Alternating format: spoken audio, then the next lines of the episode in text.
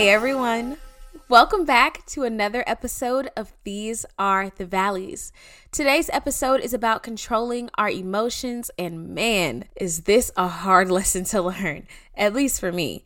This past week, I was really, really struggling with feeling like I was overwhelmed with the amount of sacrifices that I was making for God and for His plan. I think that God has a completely different plan for my life than what I originally envisioned. And that adjustment to that reality was really hard for me to handle this past week. So, yeah, I was just dealing with that and just feeling really overwhelmed and feeling kind of uh, disappointed or discouraged about the direction that my life was heading in and the season that I was currently in. Now, this is not to say, you know, that I'm not grateful that God even has a plan for me. Of course, I am. Or that I'm not grateful for the responsibilities and the privileges that He's given me to steward over, to manage. Um, and it's just, it's hard sometimes finding the balance. And so I spoke with some friends, as I do. Y'all already know my friends hold me down, okay? Hold me down all the way. Of course, I went to God about it first. Um, but then my friends were able to speak life into me and to just really be the rocks and the backbones that sometimes we find ourselves needing when we do get emotional, when we do get in our feelings about stuff. So basically, what they told me the remedy was it was that I had to remember what the real prize was here, what my goal was here, what I was aiming to live for here. And so I think that my emotions started getting drummed up when I was on social media and saw some of my old modeling friends in some shows and stuff like that and just hanging out together. And I just became really nostalgic about that era of my life and how much I miss modeling and that whole world and how I feel like I've been kind of in timeout from that season or from that sphere. If you guys go back and listen to Shade in the Valley, then y'all will totally understand what I mean when I say I felt like I was in timeout. So I was dealing with those emotions, and then also God has a lot on my plate these days. Um, and it was just, it all came bubbling to the surface essentially. And I was kind of emotional for like one day. Thankfully, I don't stay in those kinds of feelings for too long. That's how you get yourself into a depression. And so I'm grateful that God continues to have a patient ear toward me and that he has given me community and I have invested in spiritual community that is able to pour life into me in addition to what God does as well. So I say all this to say that I don't want you guys to think that I'm saying any of these things from a perspective where I can't relate to anything you might be going through or that I'm one of those Christians that have that toxic positivity where it's like, no, I have the joy of the Lord, I have the peace of the Lord, blah, blah, blah. It's like, yeah, like I, I do like inherently have those things. But there are times when my emotions start taking the front wheel, you know, they take the front seat. So this episode is specifically geared toward those moments when you are like, oh my goodness, I'm feeling all these feelings. I'm mad, I'm sad, I'm happy, and I'm bewildered all at the exact same time. So, we're going to talk about controlling our emotions. This is something God has been wanting us to talk about for a minute, but I think He had to take me through that experience for me to genuinely be able to speak from it from a real, authentic place.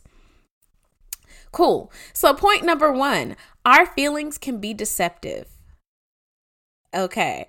Let's get into what the Bible has to say about this, and then I'm going to break down my little blurb about it. Jeremiah 17 9 in the English Standard Version says, The heart is deceitful above all things and desperately sick. Hello. Who can understand it? Great question, Jeremiah. I really want to know who can understand the heart and its deceitful ways and how sick it is because personally, I cannot. But what I do know about it is that these things are true, that the heart is deceitful. And when he says the heart, he's really referring to um, our emotions sometimes, like how we work things up in our heart.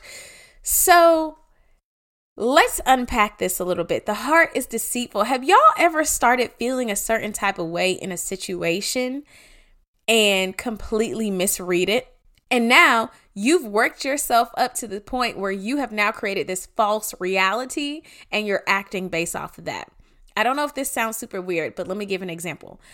Um, there's a super recent example where someone that just joined my Bible study group and just started listening to this podcast had reached out and shared how one of the episodes had impacted her, um, but it wasn't in the best light. She basically got like really heavy conviction off of it, and she was kind of getting overwhelmed and super anxious, and you know, just kind of like a really, really negative experience. Um, after she listened to one of my episodes. And I, the, my first reaction was kind of to get defensive. Like my heart felt misunderstood because I was just like, okay, the way that you're feeling and the way that you're describing how you perceive this episode has nothing to do with what my episode was even talking about. You completely misread me. Like these were the thoughts I was thinking. And Holy Spirit was just like, take a breath, respond in a minute, go back and listen to the episode and see where you could have done that. So I go back and I listen to the episode and I'm like, okay, I'm still not hearing it. Like, it's only a 15, 16 minute episode. I kind of know what I said. I don't understand how you could have twisted my words to blah, blah, blah. And I kind of felt like she was blaming me for how she was feeling. But then after I finished the episode, Holy Spirit was like, well, if you listen to the episode and you didn't say that, then why are you taking it so personally? Why are you getting defensive? And I was just like, oh, I was making it all about me. So then I took some time to reread what she was saying. And the revelation that I got from it, or the perspective shift that I got from it, was that Holy Spirit was actually convicting her himself. It wasn't me, it wasn't anything I said. She literally said after she listened to the episode, she kept thinking on it and then got super convicted and blah, blah, blah, blah, blah.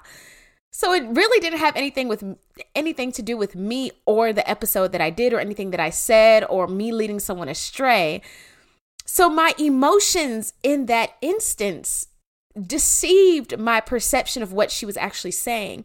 So after that, after going through all those, you know, steps to bringing myself back down, I was able to respond to her in a way that was actually helpful and that directed her back toward God as opposed to bringing the light and attention on me and my feelings. I share this with you guys to say sometimes our emotions create this false reality that's not even there, where we can get to acting out of character of who we are and who we were created to be and who we're supposed to be modeling. Hello?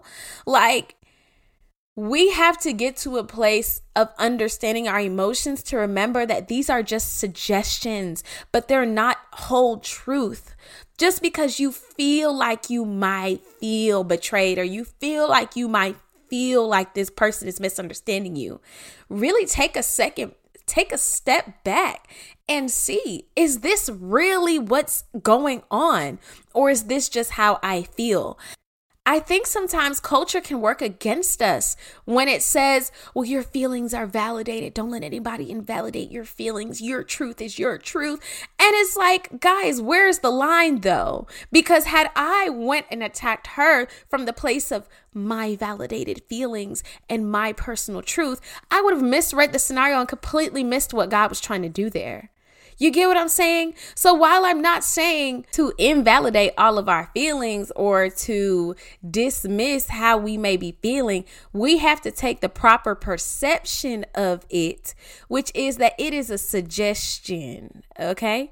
It is suggesting to you how you might be perceiving this, how you might need to receive this, how you might need to act, but it is not law. It is not truth. You get what I'm saying? So let's move to the second second point. It is possible to feel and not act. Ephesians 4 26 through 27 in the English Standard Version says, Be angry and do not sin.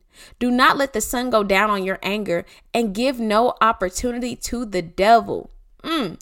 So, this is effectively three different parts in this scripture. So, let's start with the beginning part. Be angry and do not sin.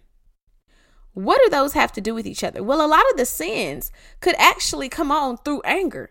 If you get angry with your spouse, it may lead you into temptation in order to um fornicate and therefore break your vows and commit adultery. If you are angry, it may lead you to murder your brother or sister. If you are angry, it may lead you to blaspheme the name of God. You know what I'm saying? So, what this is telling me is that there's a slippery slope between your emotions and the sinful actions, right? Um, I think in Galatians it talks about the fruits of the flesh and how essentially a lot of the fruits of the flesh are very emotional things. Like they're things that we do when we're emotional.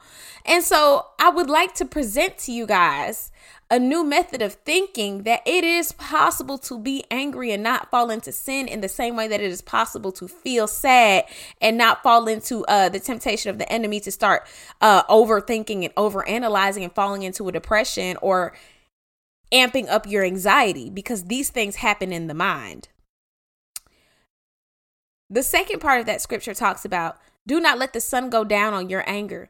So, part of controlling your emotions is also containing your emotions within the situation. So don't be one of those people that be like, "Oh, I don't hold a br- uh, hold a grudge," but then 20 years later you're like, "Oh, here goes this guy who invited this guy." You know what I'm saying? Don't let the sun go down on your anger. Do not continue to prolong these emotions longer than they need to be had. If somebody did you wrong on the way to work and cut you off in traffic, there's no reason that that should linger into the rest of your day. It's not saying don't be angry. It's not saying do not get upset. But what it's saying is don't let that dictate the rest of your life. Don't let that bleed into the rest of your life's experiences. And lastly, give no opportunity to the devil. I love this part because I don't think we understand that our emotions are a direct, a direct pipeline to the for or a foothold for the enemy to be able to come in and to do what he wants to do. If he wants you to feel less confident, all you need to do is have one moment of doubt and then let that sit and fester beyond the, the moment that it was supposed to fester in or the moment that it was presenting itself in. And now he can sit here and get into your self confidence, get into your self image, get into your trust in God. And now you have a bigger problem than just that one moment of doubt. You get what I'm saying? When you become angry, you give a foothold to the devil. He can get in your ear like, yeah, she ain't never liked you. Actually, I remember last time at the cookout. Remember she was looking at you kind of sideways? Yeah, yeah, yeah. Don't forget that. And how about the time you remember? You get what I'm saying? Y'all get what I'm saying? Like, when we choose not to act on our emotions and when we choose to limit the time frame in which we feel those emotions we greatly decrease the opportunities that the enemy has to get in our head and lead us to sin. Period. Number 3 confliction is necessary. I love this point because sometimes i get to feeling like or even earlier this week in the example that i shared with y'all I felt extremely conflicted. Like my flesh was super overwhelmed and super discouraged and kind of resentful, but my spirit knew better. My spirit was like, "Girl, don't you think God, don't you think God has good plans for you? You know your word. For the plans I have for you are to prosper you and not to harm you. You have a hope for a future and your hope will not be cut off. You know the word. And more importantly, you know God. So why are you feeling like this? Why are you feeling like God would ever leave you with less? So let's get into what the word got to say about it because Galatians be talking that talk. Galatians 5:17 in the English Standard Version says, "For the desires of the flesh are against the spirit, and the desires of the spirit are against the flesh. For these are opposed to each other, to keep you from doing the things you want to do." Ooh, we. Ooh, ooh this scripture is letting us know that our flesh and our spirit are almost always going to be at odds. They are almost always about to be at odds. They hardly ever, ever, ever agree on anything. So if you find yourself in your feelings and in your flesh feeling like doing one, going to the left, doing one type of thing, maybe take a second to consult with your spirit because your spirit and God is probably telling you to go a completely different way and to go to the right. So I want you guys to think about that because sometimes I feel internally conflicted and I don't like feeling conflicted, y'all. I like to be very sure of everything that I do. I don't like any confliction, I don't like uncertainty. But we have to realize that this confliction is is with the oil and the water of our bodies, of our spirits, of our beings, right? The oil of the spirit and the water of the flesh. We have to remember that that that's going to consistently be an ongoing battle and that plays into our emotions because our emotions are not always going to agree with what God says or God's character or God's plan. It's not always going to agree. And so when that confliction arises, you have to get to the point in your spiritual journey to be able to differentiate what the oil is saying and what the water is saying and go with the oil. I mean, shoot, you can go with the water if you want to mess around and find out. But I don't know about you, but I ain't trying to find out. so, yeah. And then the ending part where it says, For these are opposed to each other to keep you from doing the things you want to do. So, wait, wait, because this is giving me a duality here. So the things that I want to do in the flesh, right? I want to sin. I want to this and that. I want to go with my own plans. I want to make lots of money real quick. Da da da da. You get what I'm saying? That's what I want to do with my flesh. But the things that I want to do in my spirits. Hey, anybody remember Philippians 2:13? For God is working in you, giving you the will and I'm sorry, giving you the desire and the power to do what pleases him. Y'all. Y'all. So what your flesh already want to do is going to be opposed with what God has given your spirit to want to do. So remember that when you get to a point where it's like, oh, I'm starting to feel this or that kind of way, and your emotions are starting to take over, remember, remember what it is that you want to do in the spirit. It's very obvious what you want to do in the flesh, but take a second to remember what you want to do in the spirit. You want to be more like God. You want to get closer to God. You want to show people God through yourself. You want to be a better person. Period. Number four, the key to controlling our emotions comes from the spirit. Guys, if this message has had you convicted or feeling like, oh gosh, I got to get my act together, I got to blah, blah, blah, I mean, you do, but I want you to know that it is not only up to you, it is not in your strength that you will be able to control your emotions. If we could just do it in our human strength and will, it will already be done. Correct? Correct. So, Galatians 5:22 through 23 in the English Standard Version says, "But the fruit of the spirit is love, joy, peace, patience, kindness, goodness, faithfulness, gentleness, self control. Against such things there is no law. Y'all, self control, right, is part of the fruit of the Spirit. When you receive the Holy Spirit after salvation, this is one of the fruits that you will get. This is one of the fruits you will get is the ability to control yourself, the ability to have discipline. You will also get gentleness. You'll also get love, joy, peace, and patience. And that will manifest in kindness, goodness, and faithfulness, as well as gentleness. All those things sound like almost direct opposites to some of my most powerful and strong emotions. And so I have to remember that it is not in my strength that I get these things done, but in the strength of the Spirit. So I just want to encourage you guys that when you are in attempting to control your emotions, allow the Spirit to do its work.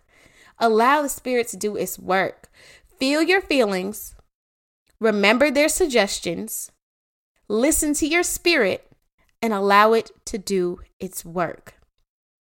That's all I have for y'all today. If y'all want to dig a little deeper, in the show notes, I have included a 30 day emotional control Bible plan.